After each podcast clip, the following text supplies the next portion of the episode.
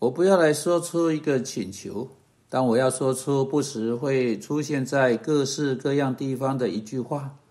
或许是你在这个礼拜听过的，也许甚至是你自己说出来的。这句话是：为什么这件事情必须发生在我身上呢？你知道这个问题，不是吗？这句话非常普遍，你可以一个礼拜说上三四次，或一天说上三四次。也许你的丈夫最近过世了，你问你自己，为什么这件事情必须发生在我身上呢？或许你发现你的孩子使用毒品，你说为什么？为什么这件事情必须发生在我身上呢？也许你的丈夫对你生气，在他今天早上离开家门时，对你说了非常令令你难受的话，你说为什么？为什么？为什么这事必须发生在我身上呢？我真的不相信我们有权利去问那个问题。上帝知道为什么他带来啊，他所带进我们生命中的事情。上帝知道在每一个个别情况中的为什么，所来到的是我们所需要的，或是他为了他的尊荣，他所想要的。终极来说，这个问题属于上帝，解答属于他。但上帝是非常有恩慈的，他在圣经中给了我们为什么某些事情真的发生在我们身上的一些答案。时常在你受试探去问那个问题时，你可以考虑对他的一个答案，不是唯一的答案，但它确实是一个要紧的答案。我认为是许多基督徒所错过的，但它在哥林多后书非常明显的出现。使徒保罗来回答这个问题，在他写给哥林多教会的第二封书信的第一章第三节中说：愿颂赞归于我们主耶稣基督的父神，就是发慈悲的父，赐各样安慰的神。我们在一切患难中，他就安慰我们，叫，这里是理由或目的，叫我们能用上帝所赐啊相同的恩呃安慰去安慰那遭各样患难的人啊。你你看到了吗？保罗说呢，经常基督徒啊，无疑他自己也经验到的，如同他在这里说的，经常基督徒经历试炼和患难，可能是身体上的疾病，可能是艰困或者逼迫啊，有谁知道可能会是什么呢？但患难经常发生在上帝仆人，上帝特选的仆人，就像保罗自己一样。确实，在上帝仆人正在做上帝呼召他们去做的事情的过程当中，遭遇的患难、试炼、艰难、痛苦，对这是为什么会发生在他们身上这个问题的答案，保罗说了，在那样的情境中，他时常归结到一件事情，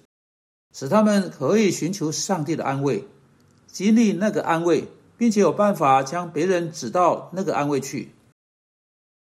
换言之，上帝经常送给他特选的仆人大的艰难和试炼和患难，使他们有办法在那个情境中发现他的平安、他的解答、他的安慰、他的鼓励、他的教训，使他们能够在有影响力的地方，在许多许多基督徒中间，能跟那些基督徒分享。不然，这些基督徒就有可能没有办法知道如何发现上帝的安慰。现在你知道，保罗不是像某个刚毕业的没有经验的神学生在写给我们某种虔诚的老生常谈。这个神学生，这个毕业生，他连世界是怎么一回事都根本不知道。我自己知道那种情况会像什么，但这是保罗的写作。请记得我们在这里所读的是谁说的，这是这这是同一位保罗，他在三章之后，在哥林多后书四章八节说，我们四面受敌，却不被困住；心里作难，却不致失望；遭逼迫，却不被丢弃；打倒了，却不致死亡。身上常带着耶稣的死，使耶稣的生也显明在我们身上。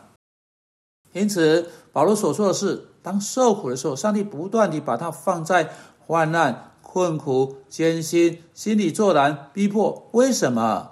哎，他在几节之后的经文中说，凡事都是为你们的缘故。保遇保罗遭遇患难，使他可以发现上帝的安慰啊，并且能够跟其他人分享这个安慰。所以你可以有一个是否，就在你受苦的另外一边。你可能在这个礼拜要来的日子会有一个侍奉，是你现在对其一无所知的。在那里也许是一位邻居或朋友，或是或者是在教会中的某一个弟兄或姐妹，或许是你家中的某个人，也有可能是某位你所深爱的人。他需要你自己亲身经历过的，你在此时所经历的苦难和试炼。请记得保罗说，我们在一切患难中，上帝就安慰我们，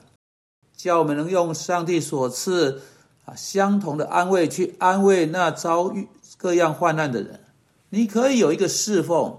正在下一个转角，你最好为此做好准备。上帝使你遭受试炼，使你在试炼来到时可以去应付那个情况，使你可以恰当地侍奉，将那个人转到正确的经文去，帮助他去明白情况，帮助他去明白上帝如何应付那个问题。但你知道啊，如果你抱怨了、啊，如果你继续再问为什么、为什么、为什么、为什么，并且拒绝接受上帝的答案，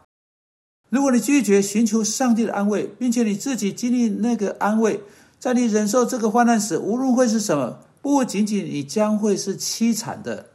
你还会没有上帝在他话语中所要给你的资源，并在不远的地方啊，他有的那个侍奉中的帮来帮助你。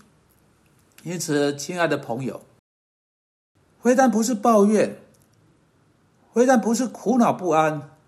非但不是无止境的、啊、无用的啊啊来来来来来叫嚷，为什么这事会发生在我身上呢？你反而要接受上帝的答案，并接受上帝的安慰。你在那里可以找，你在哪里可以找到那个安慰呢？罗马书十五章四节告诉告诉你可以在哪里找到那个安慰。你所需要的鼓励和盼望就在圣经中。哦，主啊，求你帮助今天处在患难中的任何人，不要继续再问那个为什么的问题，而要去聆听你在回应时所说的。